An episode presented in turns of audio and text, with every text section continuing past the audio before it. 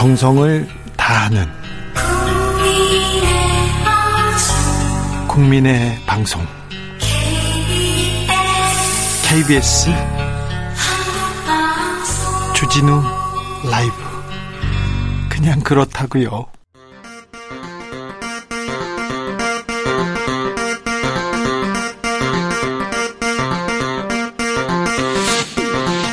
주진우 라이브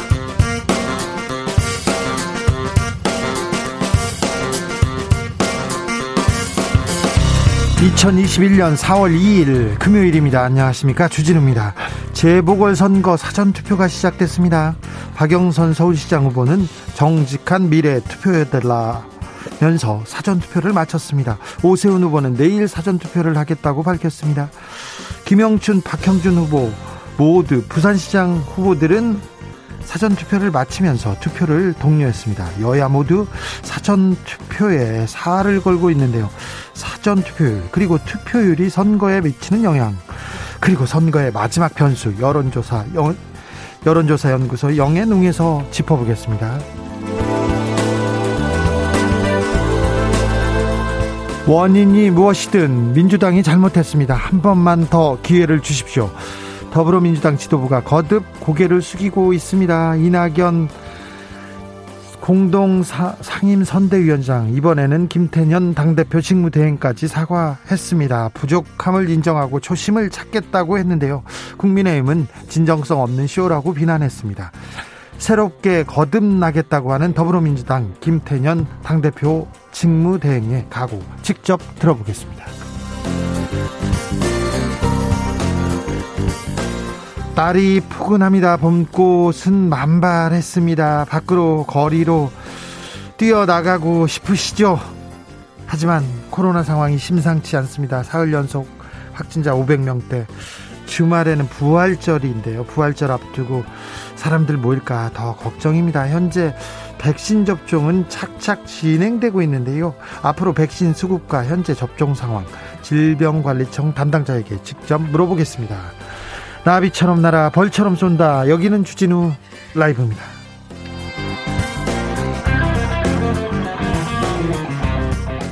오늘도 자중차에 겸손하고 진정성 있게 여러분과 함께 하겠습니다. 사전 투표가 시작됐습니다. 오늘 투표하고 오신 분들 계신가요? 투표장 분위기는 어땠습니까? 작년 총선 때는 비닐 장갑 끼고 마스크 쓰고 어, 이렇게 거리두기 하면서 투표했는데 이번에도 위생 철저히 하면서 투표 잘 하셨지요? 투표 후기 좀 들려주십시오. 그리고 선택의 순간입니다. 여러분의 선택이 아, 우리의 미래를 좌우, 좌우한다는 거 아시죠? 시장의 덕목, 지도, 지도자의 덕목은 무엇인지 곰곰이 생각해보고 계산해보면서 이렇게 찍어야 되겠습니다. 시장의 덕목, 지도자의 덕목 무엇인지 알려주십시오. 샵 9730 짧은 문자 50원 긴 문자는 100원입니다. 콩으로 보내시면 무료예요. 그럼 주진우 라이브 시작하겠습니다.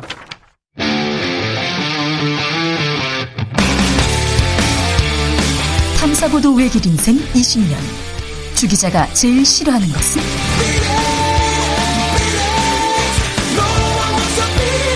이 세상에서 비리와 부리가 사라지는 그날까지. 오늘도 흔들림 없이 주진우 라이브와 함께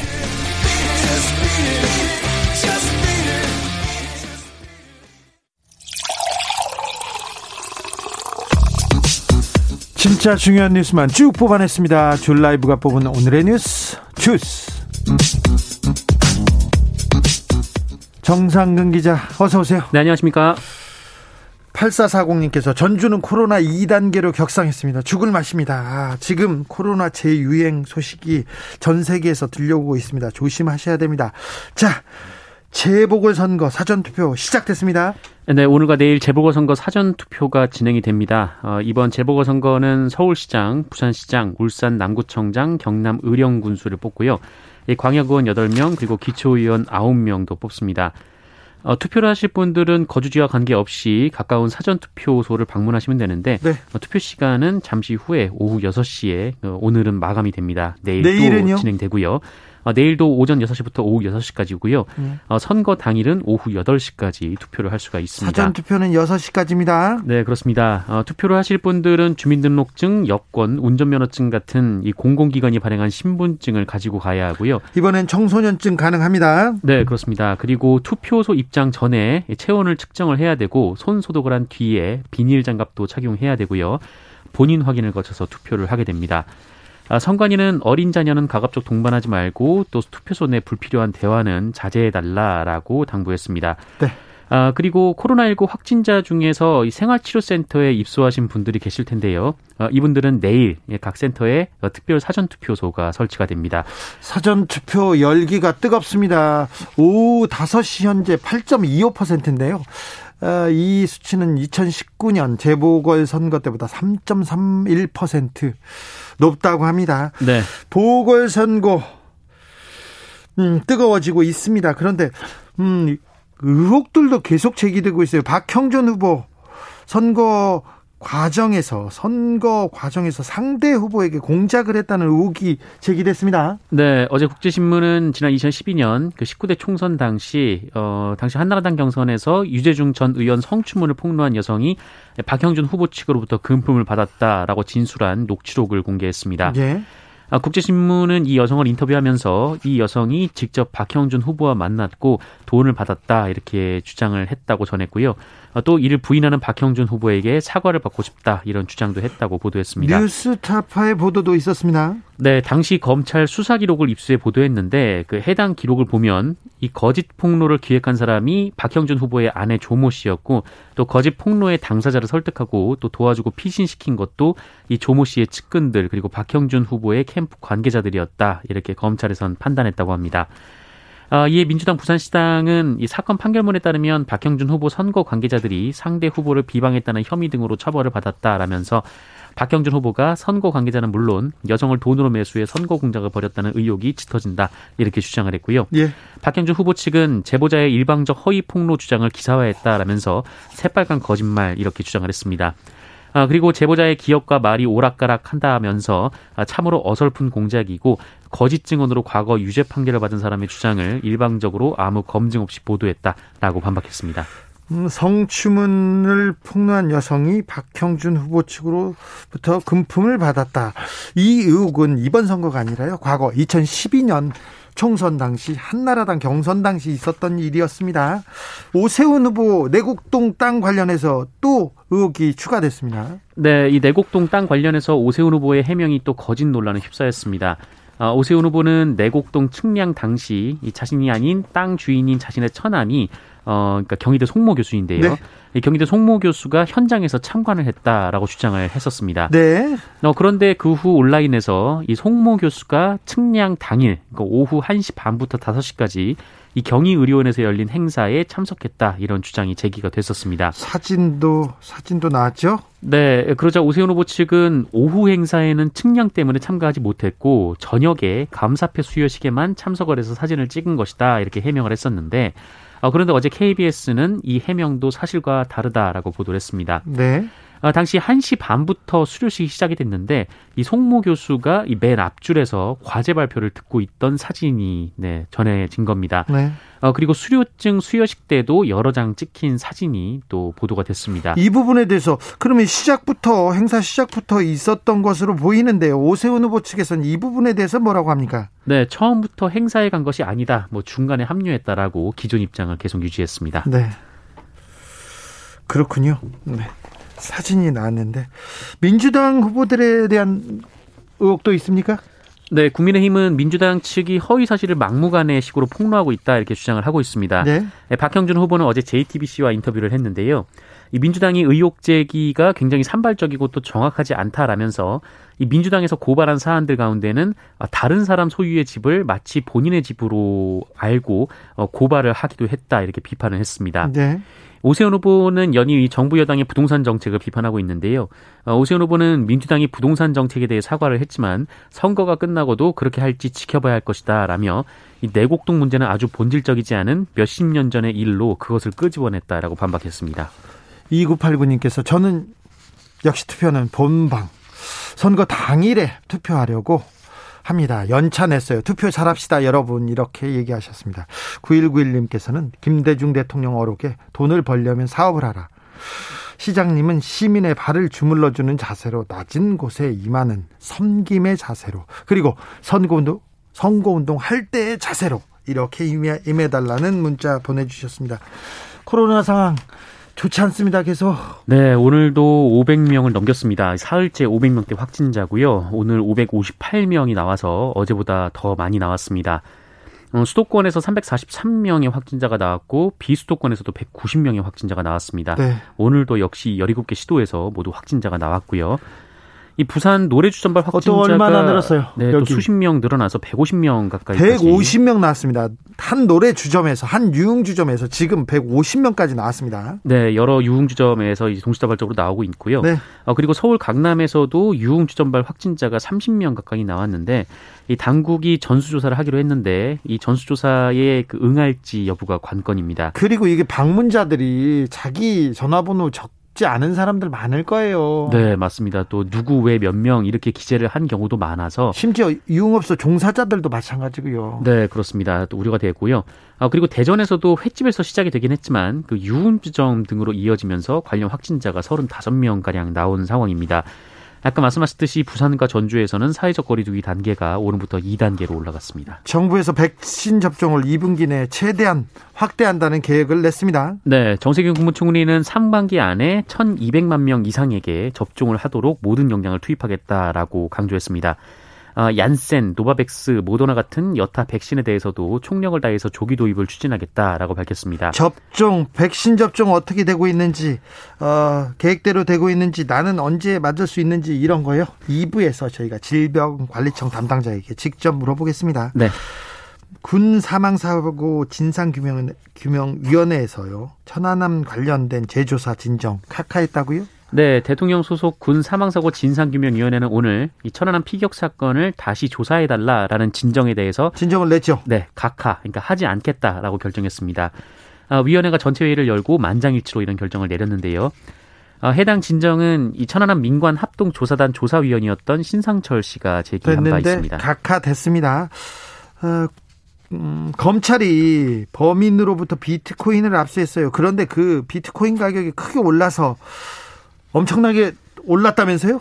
네, 이 검찰이 지난 2017년 이 국내 음란 사이트 운영자를 검거하면서 이 당시 그로부터 2억 7천만 원어치의 비트코인을 몰수한 바 있습니다. 네. 아, 이 음란 사이트 운영자가 사이트 이용요금 그리고 광고료를 비트코인으로 받았기 때문인데요. 이 범죄 수익을 몰수한 건데 당시 비트코인이 한 191개 정도 됐습니다. 네. 어, 그런데 범죄 수익 은닉 규제법에 따라서 이 재산적 가치가 있는 유무형의 재산을 몰수할 수 있는데 이 당시에는 비트코인이 재산으로 볼 것인지 이에 대한 규정이 없었습니다. 그리고 가격도 좀 낮았죠. 네, 뭐 기술 변화에 법이 따라가지 못했던 상황이었는데 어, 그런데 이후 국회에서 가상화폐도 자산으로 인정하는 법률이 통과가 됐고 일단 법이 통과됐고요. 네, 지난달 이 법이 시행이 되면서 아, 검찰이 몰수한 비트코인을 팔 수가 있었습니다. 네, 팔았습니까? 팔았는데요. 네. 이 4년 동안 비트코인 가격이 45배나 폭등을 해서요. 이 네. 국고에 환수된 돈이 122억 9천만 원이 됐습니다. 네. 아, 가상화폐가 재산으로 인정돼서 몰수가 완료된 첫 사례가 됐는데 이 비트코인 열풍 때문에 이 뜻밖의 국고 수익을 거두게 된 셈입니다. 그런데 잘 정상근 기자 얘기를 잘 따져보면 법을 국회에서 만들었기 때문에 국고로 지금 환수할 수 있었잖아요. 네네. 국회가 그렇게 중요합니다. 국회가. 네. 공수처가 이성윤 서울지검장을 황제조사했다 이런 이런 주장이 제기됐습니다. 네, 이성윤 서울중앙지검장은 김학의 전 법무부 차관이 몰래 출국하려 했을 때 이 출국 금지를 내리는 과정에서 위법 사항이 발생했다고 보고 네. 안양지청이 수사를 착수하려고 했는데 외압을 행사했다. 수사 열심히 했죠. 네, 의혹을 받고 있습니다. 어, 공수처에서 이 사건을 이첩받아 수사를 했는데요. 이성윤 지검장과 만났는데 그때 당시에 어, 이성윤 지검장이 김진호 공수처장의 차를 타고 공수처로 왔다라는 어, 기록이 CCTV 뭐 화면이 공개가 됐습니다. 아, 이에 대해서 은밀하게 특혜 조사했다 이런 주장이 제기되고 있는데 공수처 측은 보안상 문제로 이렇게 했다라고 해명을 했습니다. 어린이집에서 여아가 숨진 사건이 발생했어요. 발생했는데 학대 정황이 또 포착됐습니다. 네, 대전의 한 어린이집에서 21개월 된 여자아이가 숨진 사건이 벌어졌는데요. 이를 수사 중인 경찰이 원장의 학대 정황을 발견했습니다. 어, 지난달 30일 오후 1시쯤 이 생후 21개월 된 아이의 몸 위에 어, 원장이 발을 올려서 꼼짝, 꼼짝하지도 못하게 했습니다. 어, 아이가 엎드린 상태에서 이 행위가 10여 분간 지속됐는데 21개월 된 아이한테요? 네. 어, 질식했을 가능성이 있는 것이죠. 예, 원장이 아이가 움직이지 않는 것을 보고 잠을 자는 것으로 판단해서 방을 나갔다가 1시간 뒤에 돌아왔더니 아이가 숨을 쉬지 않는 것을 확인하고 119에 신고를 했습니다. 어, 그런데 이 원장이 이전에도 똑같은 방식으로 이 아이를 재우는 장면이 포착이 됐고요. 이 다른 원생은 아예 몸으로 눌러서 잠을 재우는 좀 그런 부분이 있었습니다. 이거 학대고 폭력입니다. 네, 해당 어린이집 원생 전체에 대해서 경찰이 아동학대 피해 여부를 파악 중에 있는데요. 아, 원장은 재우려고 한 것이지 학대한 게 아니다라는 취지로 혐의를 부인했다고 합니다. 발로 밟는 게 재우려는 건가요? 학대가 분명하죠. 네. 원장님, 발로 밟는 게 잠자라고 하는 건가요?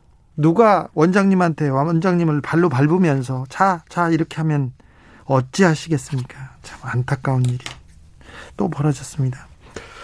미얀마 군경에 아, 군경에 지금 집회를 피해가 계속되고 있습니다. 그런데 신한은행 현지 현지 통근버스에 총을 난사했다고요. 미얀마 군경이. 네, 그제 오후에 벌어진 일인데요. 네. 어, 신한은행 통근 차량 운전자가 차를 세우라는 명령에 따르지 않자 어, 미얀마 군부가 이 차량을 향해 총을 난사했습니다. 어, 이로 인해서 신한은행에서 일하는 그 미얀마인 여성 직원이 총을 머리에 맞고 병원으로 옮겨졌는데요. 어, 숨졌다는 소식이 조금 전부터 전해지고 있습니다. 아이고.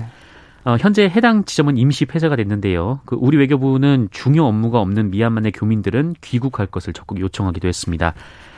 아, 이 미얀마 군부가 병원까지 와서 난동을 피우고 있다라는 소식이 전해지고 있는데요. 병원을 급습해서 직원들을 폭행하고 의사들을 위협하거나 환자 병동을 수색하고 있다라고 합니다. 아, 한편 이 미얀마의 민주진영은 이 군부 독재에 대항하기 위해서 국민 통합 정부를 출범시켰고요. 이 소수민족 권익 보장 등도 담은 과도헌법 그 연방 민주주의 헌장을 선포하기도 했습니다. 내전이 일어날 가능성도 있다는 보도도 나오는데요. 미얀마에 빨리 이런 폭력이 사그러들길 평화가 오길 빌겠습니다.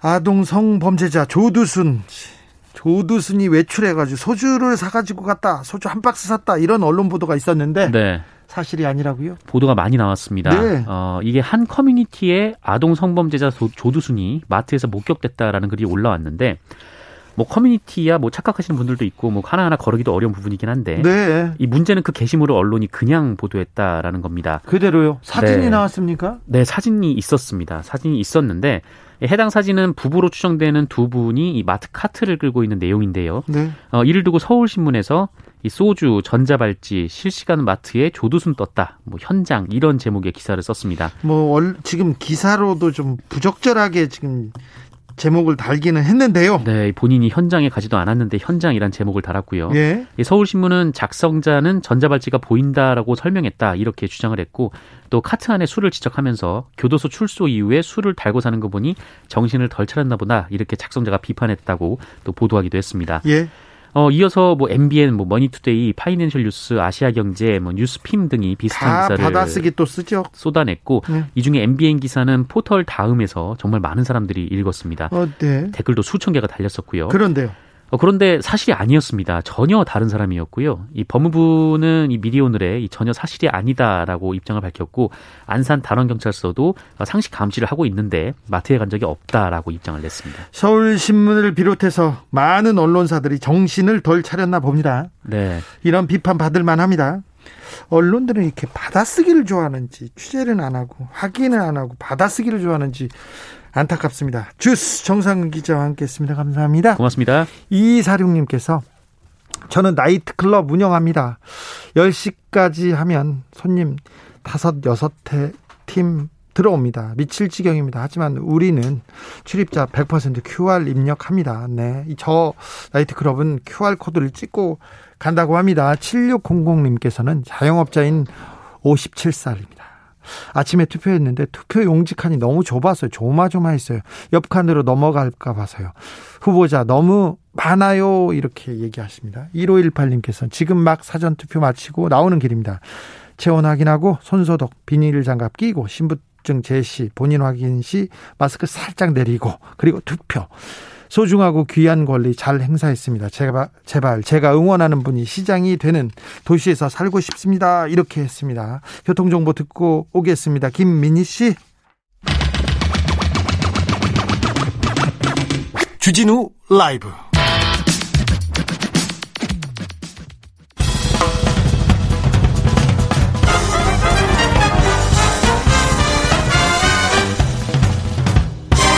훅 인터뷰 모두를 위한 모두를 향한 모두의 궁금증 훅 인터뷰 민주당이 잘못했습니다. 민주당이 지도부부터 초선 의원까지 릴레이 사과를 이어가고 있습니다.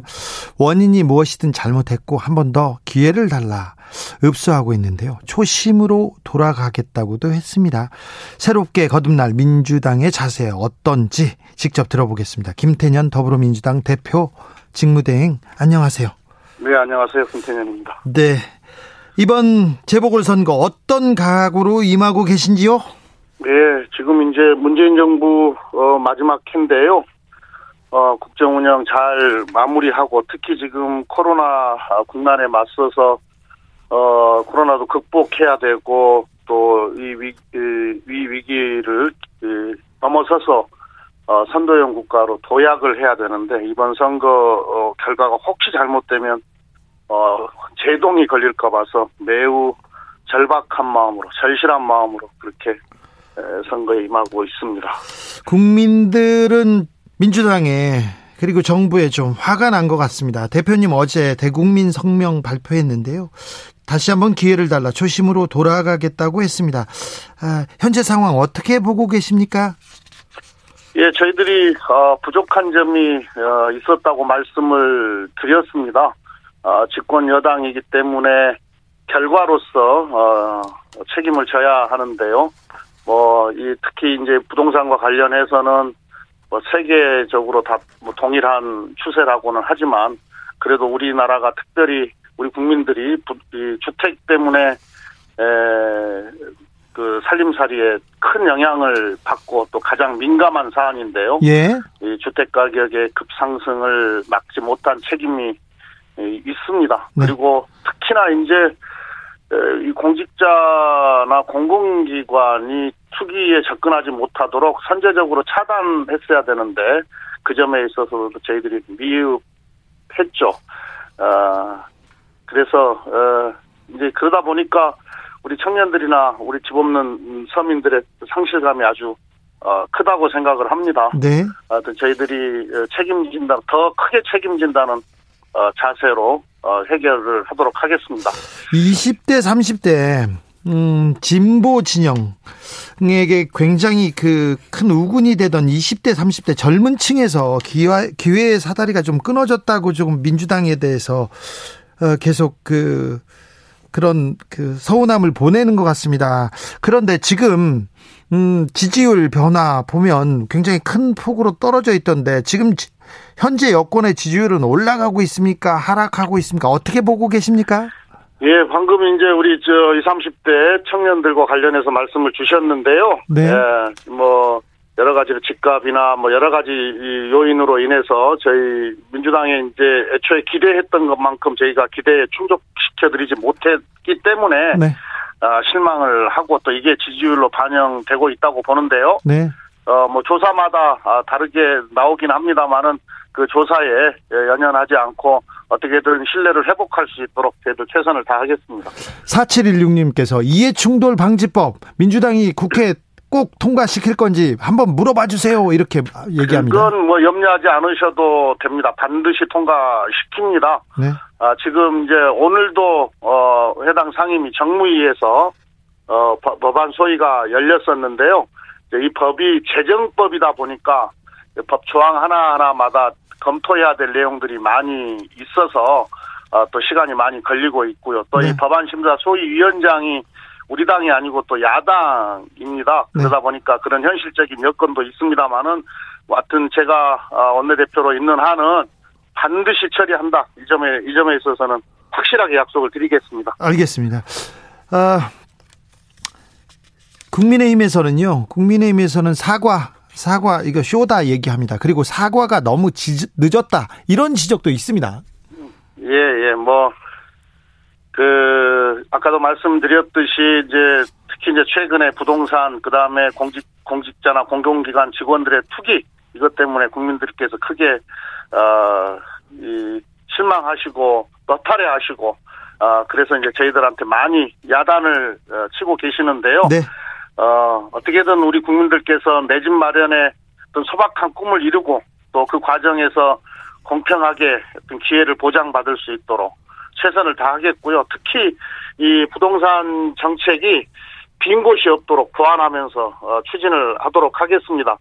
어, 그리고 아까 계속 반복드립니다만은 부동산 투기 근절 또 네. 부동산과 관련한 어떻게 보면 이 적폐적 요소들이 우리 사회에서 아예 뿌리 뽑히도록 법과 제도를 정비하고 더 나아가서 이게 문화와 아, 어떤 행태로 이어질 수 있도록 어, 저희들이 책임지고 하겠다는 말씀을 드리는데요. 다만 한 가지 에, 말씀드리는 것은 이제 이게 우리 어, 부동산 때문에 우리 국민들께서 화가 많이 나 계시는데 네.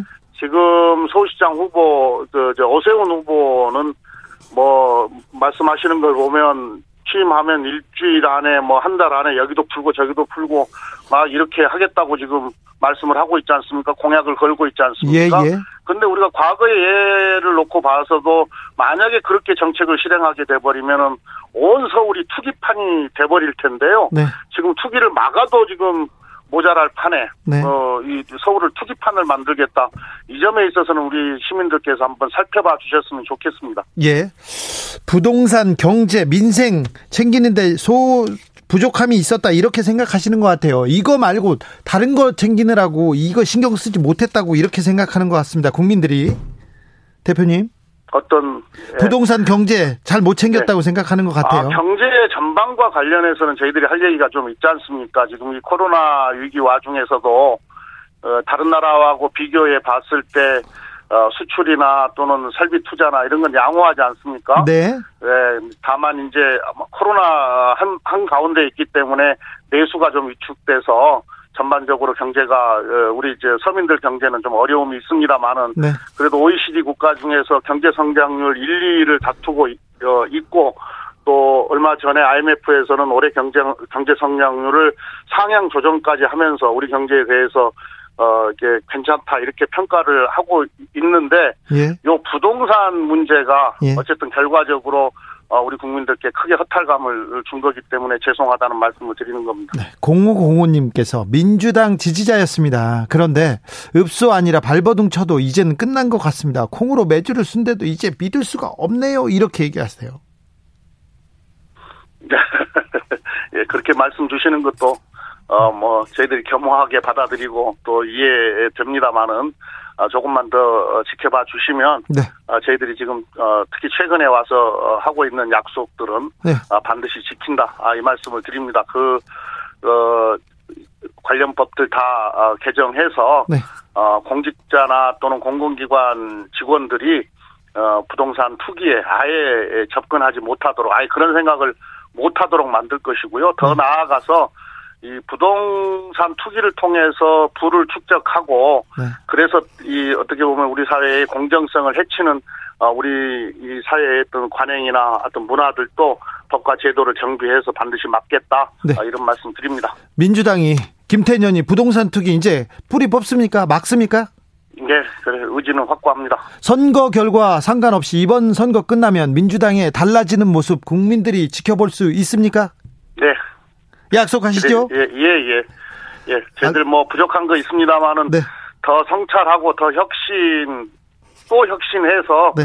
어, 국민들께서 다시 사랑할 수 있는 또 신뢰하는 그런 민주당 만들도록 하겠습니다. 투기는 차단하되 무주택자 그리고 실소유자 내 집 마련 기회는 대폭 확대하고 확대하겠다 이런 부분을 이 부분에 대해서는 충실할 것으로 약속을 계속 하셨는데 대책은 어떤 대책 가지고 네, 있습니까? 그렇습니다. 지금 이제 다행스럽게 지금까지 어, 쭉 어, 여당과 정부가 민주당과 정부가 추진해 왔던 부동산 정책이 효과를 조금 발휘하기 이제 발휘되는 시점에 있는 것 같습니다. 네. 어, 주택 가격 상승도 지금 이제 최근에 와서는 안정이 이, 어, 되어 가고 있고요. 또 그러다 보니까 전세값 안정도 함께 지금 따라오고 있는데요. 네.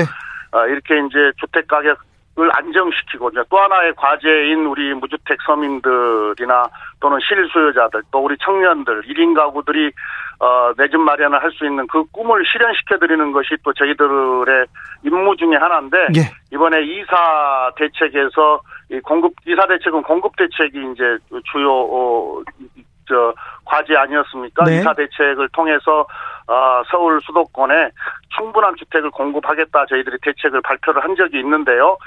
과거하고는 달리 이게 이제 도심 한가운데에 공공주택, 공공개발이나 뭐또 공공재건축을 통해서 어, 도심 한가운데 역, 뭐 역세권 이런 데에서 이제 어, 직장 가까운 데다가 주택 공급을 하겠다. 저희들이 그렇게 계획을 세우고 지금 추진 중인데 네. 전문가들 이야기를 들어보면 어, 이번에 세운 계획들이 충실하게 이행만 된다고 한다면 어, 비교적 공급 공급 대책은 충분하고 또 그 정책의 효과는 나타날 것이다 그렇게 예상들을 하고 있어서 저희들 하여튼 그 정책은 일관되게 흔들리지 않고 추진하겠습니다. 네, 6817님은 그걸 이제야 진작에 하셨어야죠 얘기합니다. 56 그래서 제, 그래서 네. 제가 부족했다 이렇게 고백하고 네. 음, 예, 더 잘하겠다고 말씀드리고 있는 겁니다. 알겠습니다. 5622님은 집값 걱정, 세금 걱정 너무 많아요. 열받아요. 얘기했습니다. 아무튼 부동산 투기가 최근 일이 아니라 언제부터 예전부터 계속되고 있었던 일인데 이번 기회에 아예 뿌리 좀 뽑아 주십시오. 자, 대표님. 네. 사 저 국회의원 전수조사 하겠다. 네. 다 네. 전수조사 하겠다. 여야가 그렇게 얘기했는데 또 이제 민주당만 하는 것 같습니다. 저 전수조사 권익위에 의뢰 의뢰했습니다. 네, 네. 예, 이제 여야가 전수조사에 합의를 했고 네. 어 하기로 했는데 뭐 협상하다 보니까 뭐좀 시간이 걸려요. 예. 근데 우리 국민들께서는 빨리 국회의원들부터 좀 모범을 보여봐라. 예. 너네는 깨끗한지 한번 보자 이렇게 요구를 하고 계셔서 저희 당 의원들은 어, 의원 전원에게 본인과 또는 어, 가족 직계 가족까지 다 개인정보를 볼 수 있는 동의서를 받아서 어, 권익위한테 의뢰를 했습니다. 권익위는 어, 조사 요원들이 있거든요. 어저께 네네. 발표를 했습니다마는 아예 조사 팀을 만들어서 우리 당 의원들의 부동산 관련 현황을 전수조사하고 있는 그대로 발표하고 만약에 불법 행위가 위법 행위가 있으면은 수사기관에 수사 의뢰까지 하겠다 이렇게 지금 권익위에서 발표를 하지 않았습니까? 네. 예.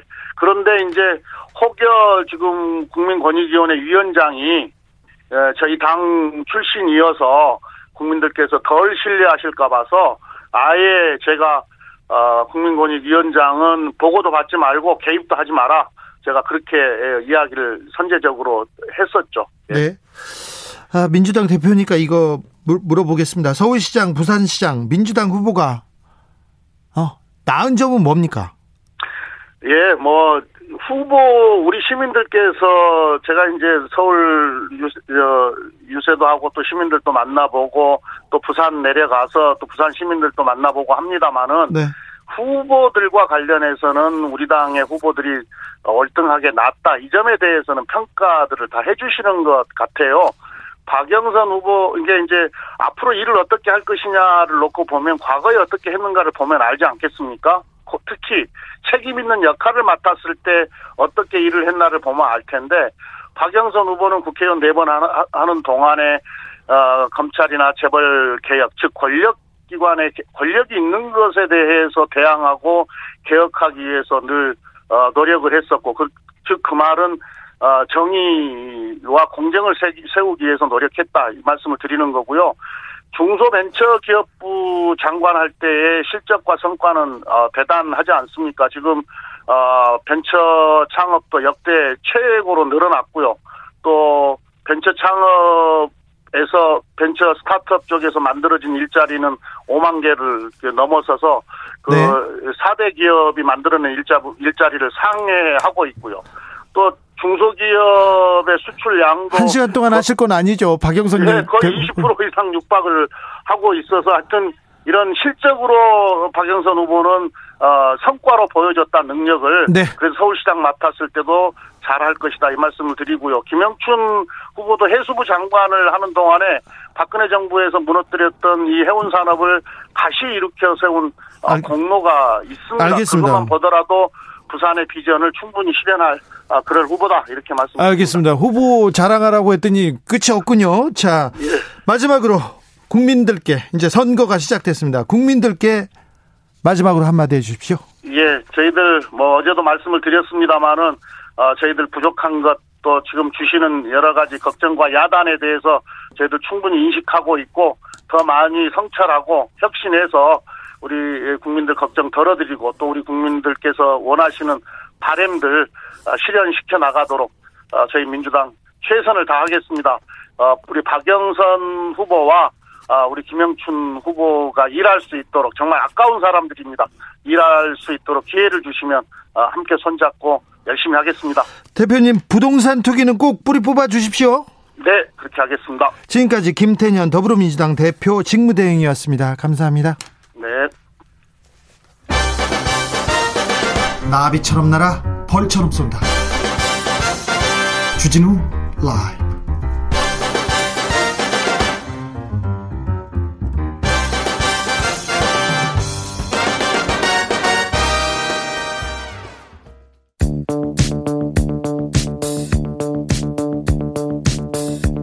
쏟아지는 여론조사 그 숫자 속에 그 결과 속에 숨어 있는 진실과 거짓을 읽어본다. 대한민국 민심 싱크탱크 여론조사 연구소 영앤웅 사전 투표가 시작됐습니다. 지금 여론의 향방, 민심의 향배는 어디로 가고 있을까요? 집중 당부구, 집중 분석해 보겠습니다. 민심은 데이터다. 민심은 과학이다. 여론조사 읽어주는 남자, 오피니언 라이브 윤희용 센터장, 어서 오세요. 네, 안녕하십니까. 민심은 하늘이다. 아, 촉과 감으로 분석한다. 시사 평론가 최영일 씨 오셨습니다. 네, 옵니다, 옵니다, 옵니다. 감이 오셨어요? 오고 있습니다. 네. 안녕하십니까? 네, 알겠습니다.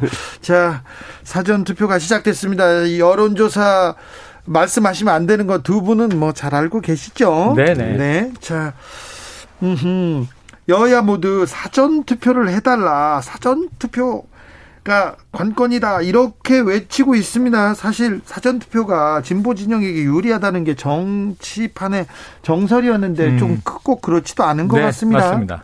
최영일 평론가님. 요거 정설이 언제까지냐면요. 2000년대 초반까지예요. 아, 2000년대 초반이요? 네네, 이거 옛날 정설이에요. 그래서 그래요? 2012년 대선 이후 네. 깨졌다. 아, 깨졌어요? 예, 유불리를 따질 수 없다. 네. 그때 그때 케바케, 케바케. case by case가 됐다. 이렇게 네. 보시는 게 맞습니다.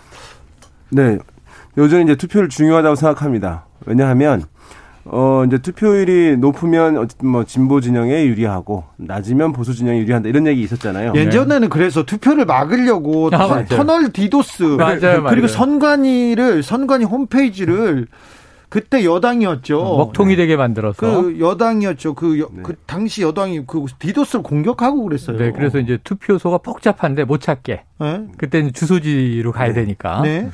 그런데 이제, 어, 그래서 투표율이 높았는데, 어, 당시 대선에 박근혜 후보가 당선된 적이 있었어요. 아 그렇죠. 네, 맞아요. 그래서 그때 이후로 이제 이건 이 명제는 끝났다라고 네. 하는 그게2012 년. 있었는데, 네. 근데 어떤 영재가 아 정말로 이제 깨지려고 한다 그것이 거짓이다라고 하면 그 역의 현상도 발생해야 되는 거예요. 뭐냐면 음. 투표율이 현저하게 낮았는데 진보 진영이 승리를 해야 되는 거예요. 네, 네. 그 사례는 아직 없는 거예요. 어, 그렇기 때문에 저는 아직 이제 유효한 명제다라고 봤고 아하. 그래서 지금 이제 사전 투표하고 있는데 지금 이제 어쨌든 어, 진보 성향층 같은 경우는 사전 투표 이용률이 높을 수밖에 없잖아요. 네. 실제 의향도 높고 네. 어, 과거 선거에도 보면 사전 투표에서 이제 어, 여당 지지층 지지율이 높게 나왔어요. 음. 젊은 층이었어요. 네, 왜냐하면 직장인들이니까 이제 휴일에 만약에 휴일이 아니다 본선거일이 음. 그러면은 어, 사전 투표율이 더 높을 수밖에 없는 상황이기 때문에 이번에 사전 투표율에서 과연 투표율이 얼마나 높은지 여부가 왜냐하면 지금 여권 지지층들이 마지막 최종 결집을 좀 해서 격차를 좁힐 수 있냐가 관건이기 때문에 음. 여전히 사전 투표율에서 이제 내일 휴일인데 얼마만큼 높게 나오는지 여부가 매우 중요한 이제 관건이다. 근데 이게 있습니다. 지금 여기서 이제 윤 센터장님에게 제가 바, 반항하는 건 아니고요. 아, 네, 제가 늘. 존경하고 해요. 있거든요. 네, 해, 네, 괜찮아요. 이 일반 네. 여론조사의 지금 룰이 말씀해 주신 게 가장 일반적인 토대였어요. 네. 근데 그 이번 선거에서 깨지고 있는 게 자, 이제 이 지금 이 블랙아웃으로 들어가기 전 네. 3월 31일까지 발표됐던 여론조사들의 대부분이 세대별로 보면 여당이 다 불리한 거예요. 네. 그러니까 2030도 뭐 등 돌렸다. 네. 뭐 2030도 이번에는 보수화됐다. 40대도 예. 버렸다. 막 그, 그런 기사 쏟아졌습니다. 40대가 유일한 지지 기반이었는데 그것도 팽팽하다. 네. 혹은 뭐 살짝 지금 야권으로 넘어갔다. 뭐 여러 가지 얘기들이 나오고 있- 있어서 지금 일단 여당의 입장에서는 세대에 기, 기댈 수가 없다. 전 세대에서 불리하다라고 전제하고 남은 기간 싸우는 게 중요하고요. 그래서 박영선 후보가 지금 이제 20대 청년층을 위한 공약들을 최근에도 내고 있는 거거든요. 그 마음을 한번 다시 돌려보기 위한 노력을 끝까지 경주하고 있는 거죠. 그런 측면에서 저는 이 세대론으로 봤을 때 젊은 층이 많이 가는 게 이번에 그럼 진보 여당에게 유리할 것인가? 요거 좀 물음표를 던지고 네, 시작하자. 맞습니다. 이런 얘기를 하- 그- 드리고 그- 싶고요. 어떻습니까? 아, 네, 그래서 이제 야당에서 왜 이번에 지난번에 이제 사전 투표에 문제 있다라고 했는데 이번에 사전 투표 참여 적극적으로 해야 된다라고 아니, 얘기를 하는 이유는 얼, 얼마 전까지만 해도 네. 선거 부정 얘기하고 사전 투표 조작설 계속 얘기했지 않습니까? 그 국민의힘 진영에서. 네. 근데 이번에 어쨌든 말씀하신 이제 그 이전에 여론조사 결과들을 봤을 때, 어, 이른바 이제 20대 또는 30대 젊은 층에서조차도, 어, 국민의힘 후보의 지지율이 높게 나오기 때문에, 어, 이 사람들은 어, 평일에 치러지는 본선거일에 투표하기 어려우니까 음. 어, 이 흐름이 지금 여론조사에 앞서 있는 흐름이 그대로 선거 결과로 나오기 위해서는 20, 30대들이 대거 투표장에 나가는 것이 자기한테 불리하지 않다라는 그렇죠, 그렇죠. 판단하에 지금 적극적으로 참여를 양당 모두 독려하는. 어, 묘한 상황이 되었다. 그래서 사전 투표는 항상 이 진보는 독려를 해 왔는데 투표를 높이기 위한 노력을 진보층은 여였든지 야였든지 항상 이 노력해 왔어요. 근데 이 보수층은 조금 달랐어요 입장이. 네. 바로 지난해 4.15 총선만 보더라도 네. 이때 사전 투표에 대해서 상당히 의구심을 표하거든요. 네. 그리고 이제 선거 이후에는 어, 사전 투표에서 너무 여당 측에 몰표가 쏟아졌다. 네. 그럼 조작 아니냐라는 의혹도 이제 일각에서 나왔었거든요. 네, 네. 근데 올해는 전혀 다르게 사전 투표에 대한 뭐 불신 없습니다. 많이 가서 투표하라고 지금 독려하고 있어요. 그렇죠. 그래서 그렇다면 여야 모두 독려하고 있으니까 여느 이 지자체 장 재선거에 비해서는 전 투표율은 좀 전반적으로 오를 것으로 예상은 해봐요. 굉장히 높아요. 사전 투표 첫날에 투표 종료 10여 분 남긴 현재 투표율이 8.3%를 넘어섰습니다. 예, 5시 현재 8.3이니까 그렇죠. 이제 6시에 마감이거든요. 그렇죠. 그러려면 이것은 9%는 확실히 넘어간다고 봐야 되는 그렇죠. 것이고 음. 또 하나는 뭐냐 하면 금요일보다는 토요일이 토요일이 더 높은 편. 당연히 그렇죠. 예, 그러니까 사실은 이것은 20%를 넘을 가능성이 있는 거예요. 사전 투표율이. 어허, 그럼 계산법이 좀 복잡해지겠는데요. 840만, 850만 명 가량 하는 선거 서울시. 네. 서울시 투표 인단이죠. 네네. 그런데 거기서 200만 표를 모으면 이길 거다 이렇게 그렇죠. 얘기했는데 어허, 서울은 지금 투표율이 8.68%를 높죠. 넘어가고 부산보다 있습니다. 더 우리가 전체적으로 7.84%. 비교할 수 있는 지표를 말씀드리면 이제 10년 전 네. 박원순 시장이 당선될 때의 이때 이제 오세훈 당시 서울시장이 직을 버리고 네. 사퇴해서 재보선이죠. 이때가 48.6%예요. 네. 근데 뜨거웠어요. 예. 근데 이번에 50%를 넘긴다면 재보선으로선 상당한 열기다. 이렇게 50%를 넘기면 누구한테 유리합니까? 아, 50%선 제가 봤을 때는 그 50%선 여전히 국민의힘 후보가 지금 현재 지지율 격차 워낙 크기 때문에 네. 유리할 것으로 보여요. 아. 그러니까 민주당 후보에게 정말 유리하려면 제 생각에는 50% 중반대 55%. 까지는 이제 가야 아하. 제가 봤을 때는 좀 유리한 흐름들이 있을 수 있다. 그래서 50% 선이 어 뭐 기준점이 될, 될 수는. 없다. 이렇게 보입니다. 자, 추측. 네, 저는 뭐 초기니까 막 네. 던지잖아요. 네, 막 저는 던져보세요. 52.5% 예상하고 아, 있어요. 예상. 아, 벌써 지금까지. 아, 네네. 52.5% 어, 그? 머리에 이렇게 숫자가 떠올라요. 네네. 어우, 떠오른다, 52.5%를 떠오른다. 예상하고 있는데 네.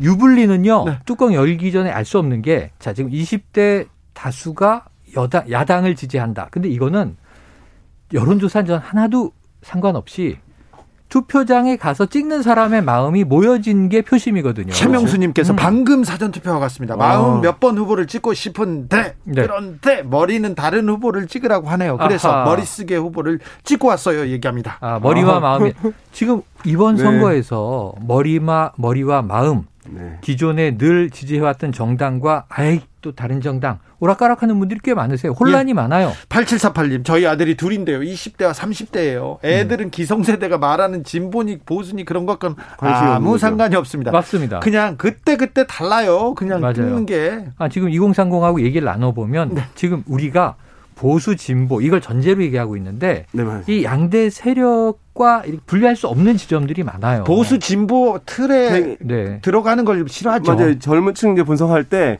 과거에 이제 20, 30대 같은 경우는 이념 지향성이 있어 가지고 음. 뭐 만약 학교에서 학습도 받고 해 가지고 나는 뭐 지- 보수다 아니면 진보다 이게 명확하게 이제 있었고 또 진보가 많았죠. 음. 근데 이제 요즘의 특성들을 보게 되면 그런 이념 성향은 약화됐고 음. 그런 상황에서 어떤 본인들의 문제, 사회 문제에 대한 불만의 화살을 그 당시에 정권이 진보 정권이든 보수 정권이든 상관없이 음. 그 정권에게 책임을 돌리는 경향들이 이제 있거든요. 네. 그런 흐름 때문에 지금 이제 조사 결과도 그렇게 확인되고 있는 것 같습니다. 이번에는 여론조사가 좀 맞출까요? 어, 네, 맞출 가능성이 이제 높다고 보죠. 왜냐하면 사실은. 어, 네. 이- 이전에 여론조사. 우리가 2010년 지방선거 예를 많이 들잖아요. 네. 여론조사 그때 채- 패배한 쪽이 어디냐? 여도 아니고 야도 아니고 여론조사다 이런 얘기 있었어요. 네, 네. 어 근데 당시에는 어, 지난번 말씀드렸습니다만은 집전화 위주로 조사를 했기 때문에 이미 이제 50%도 안 됐던 거예요. 집전화 보유율이. 근데 센터장님 네. 그 이후에 미국에서 네, 트럼프. 트럼프. 대통령 네. 대선 때 99%가 틀렸지 않습니까? 맞아요, 맞아요. 자, 자, 우리가 이제 트럼프 사례하고 첫 번째 당선될 때 그다음에 브렉시트 얘기를 많이 하잖아요. 네. 여론조사랑 선거 결과 달랐다. 음. 이 얘기하잖아요. 그럼 샤이 트럼프가 있었니, 뭐 샤이 브렉시트가 있었니 얘기하잖아요. 근데 사실은 본질적으로 뭐냐 하면 그 어느 진영의 투표 의지가 높았기 때문이에요. 뭐냐 하면 나 트럼프를 지지하는 사람들은 아 트럼프가 나의 일자리를 지켜줄 것이다. 또 브렉시트를 지지하는 사람은 브렉시트를 해야지 외국인 이민자들을 막고 내 일자리를 지켜줄 것이다라고 한 사람들은 투표장에 훨씬 더 많이 나간 거예요. 음. 반대쪽은 여론에서는 그쪽이 더 높았지만 네. 그러니까 브렉시트 해서는 안 된다는 쪽 또는 트럼프가 돼서는 안 된다는 쪽이 높았지만 이 사람들의 투표 의지는 약해서 음. 덜 나간 거예요. 투표장에. 그렇죠. 그렇기 때문에 이 선거 결과와 여론조사는 항상 틀릴 가능성이 있어서 음. 우리가 항상 얘기하는 것이 투표율이 중요한데 뭔 투표율이 중요하냐면 지지층의 투표율이 중요하다. 그러니까 어느 지지층에서 맞아요. 투표 의지가 끌어올려져서 더 네네. 많이 나가냐에 따라서 여론조사와는 다 다른 자, 결과를 낳을 가능성은 여전히 저는 존재한다. 또막 던져보겠습니다. 사전 투표율이 높을 것 같아요. 네. 네. 이번 올해의 올해 이번 이 재보선에서의 사전 투표는 전 야당에게 유리할 것으로 봐요. 사전 투표가요? 이건 밴드웨건 현상이다. 네. 왜냐하면 화난 사람이 먼저 찍으러 가거든요. 네. 그러니까 아씨 나 이번에 반드시 찍 거야 이렇게 그렇죠. 결심을 했는데 목마른 사람이 우물을 파는 거. 어 수요일 날 임시 공휴일이 아니라네. 네. 그러면 수요일은 임시 공휴일이 아닐 뿐 아니라 주소지에 지정 투표소로 가야 돼요. 그렇죠. 음, 그렇죠. 좀 그럼 어, 직장과 집이 멀면 저 죄송하지만 투표 좀 하고 오겠습니다. 아 그래 그럼 한 시간 내에 갔다 와. 근데 3시간 걸리는데요. 아 가지 마. 뭐 이런 문제가 생길 가능성이 높아요. 물론 투표는 다 모든 직장이 보장해야 되지만 이런 이제 현장에서의 애로 사항이 있을 수 있습니다. 그래서 어 그러면 안 되겠다. 주말에 미리 찍어 놔야지.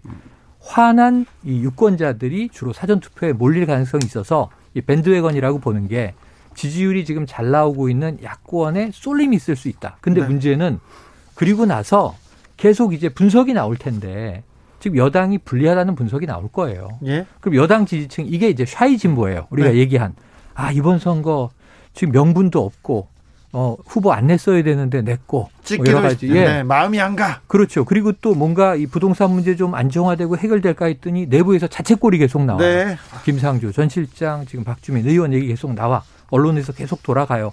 그러니까 위축돼 있어요. 그러니까 네. 지금 심판해야 돼 이 얘기는 목소리가 높아요. 그렇죠. 이 오프라인에서. 네. 근데 아니야 민주당 지켜야지 문재인 대통령이 잘하고 있잖아 이 목소리 작아졌어요 상대적으로. 근데 이 사람들이 어 내 지지층이 지금 불리하다네. 네. 그 본투표로 갈 가능성이 있어. 요 이건 이제 밴드 외관의 반대 언더독 효과예요. 그렇죠. 어, 우리가 불리해. 그래 본투표의 투표율이 높다면 이건 민주당에 유리할 가능성이 있어요. 그래서 합산했을 때 말씀하신 대로 어느 당 어느 후보를 지지하는 실제 사람들이 투표장에 가서 이게 투표는 총알보다 강하다. 링컨의 얘기 아니겠습니까? 이걸 찍었느냐, 쐈느냐에 따라 결과가 달라지겠죠. 이제 사전 투표를 이제 우리가 분석하잖아요. 제가 봤을 때 선거 이제 한두 번 치, 치르면 더 치르면은 사전 투표가 어디에 유리하고 불리하니 이런 얘기 없어질 거예요. 네. 왜냐하면 이미 이제 한 최종 투표율의 한 3분의 1 가량 사전 투표에서 이루어지는 것이거든요. 알겠습니다. 어, 그래서 이제 사전 투표는 이미 이미 보조 선거가 아니라 일상화되고 보편적인 선거 도구다. 네. 라고 이제 보시는 게 맞습니다. 8271님께서 아직도 서울시장을 누구 뽑아야 할지 결정을 못 하고 있습니다. 그런 분도 계시죠. 저는 경기도민입니다. 얘기합니다. 아이고, 그런데 아이고, 경기도민들도 그렇고 다른 도민들께서 아 이번처럼 서울 시민이 되고 싶었던 적이 없어요. 이런 사람도 아니 많아요. 지난번에 TV 토론을 했는데 네. 정, 이 지역별 시청률을 보니까 네. 대구 경북에서 가장 높게 나왔어요. 그렇다니까요. 전국적 관심 감사합니다. 네. 0337님께서 예측입니다. 55% 넘습니다. 아. 누구에게 유리, 불리가 아니라 음. 네. 관심의 정도가 높아졌기 때문이에요. 그러면서 얘기합니다. 투표를 투표를 해야 되는데 음. 3349님께서 장자크 루소의 사회경론이라는 책을 보면요. 음. 국민은 선거 기간 동안만 자유롭다는 말이 있습니다. 아, 맞아요. 부디 선거 후에도 국민으로 하여금 자부심을 가질 수 있게 해주면 좋으련만 얘기합니다. 잠시 쉬었다가 영앤 우은 6시부터 이어집니다. 네.